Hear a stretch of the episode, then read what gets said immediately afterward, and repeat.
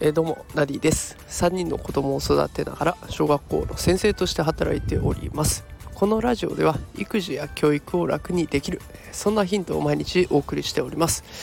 えー、今日のテーマはですね一番苦しんでいるのは子供かもしれないというテーマでお送りしていきたいと思います。今日は今受け持っている子供たちを目の前にしてねちょっとざっくりと考えていることを話そうかなと思います、まあ、今受け持っているクラス非常にねいろんな子がいまして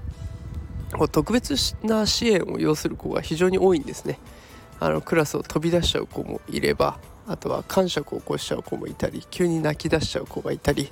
登校しぶりになってあの学校来たんだけど教室には入れなくなっちゃう急に入れなくなっちゃう子が出てきたりとか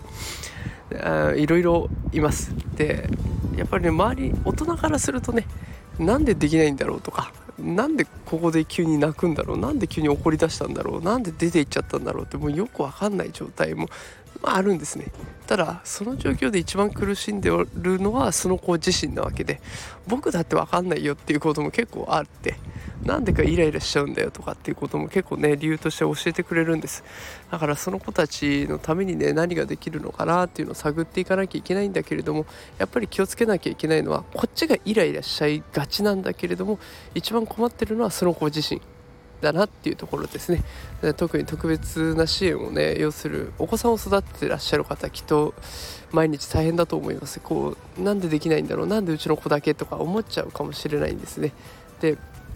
やっぱりそういう保護者の方と話してると本当に大変だな辛い思いしてきたんだなっていうこともいっぱい伝わってきます。だからこそ先生である私たちはねきっとその子が苦しんでるんだっていうことを忘れちゃいけない。でその子のために何ができるんだろうっていうことをこれからもずっと考えてでしっかりと実践していかないといけない。うまくいかなかったら変えればいいだけの話なので実践を積み重ねていくっていうことを、えー、今クラスを受け持っていて改めて感じたので今日は配信させていただきました。えー、ということで今日はね一番苦しいのは子供かもしれないというテーマでお送りしました。ちょっと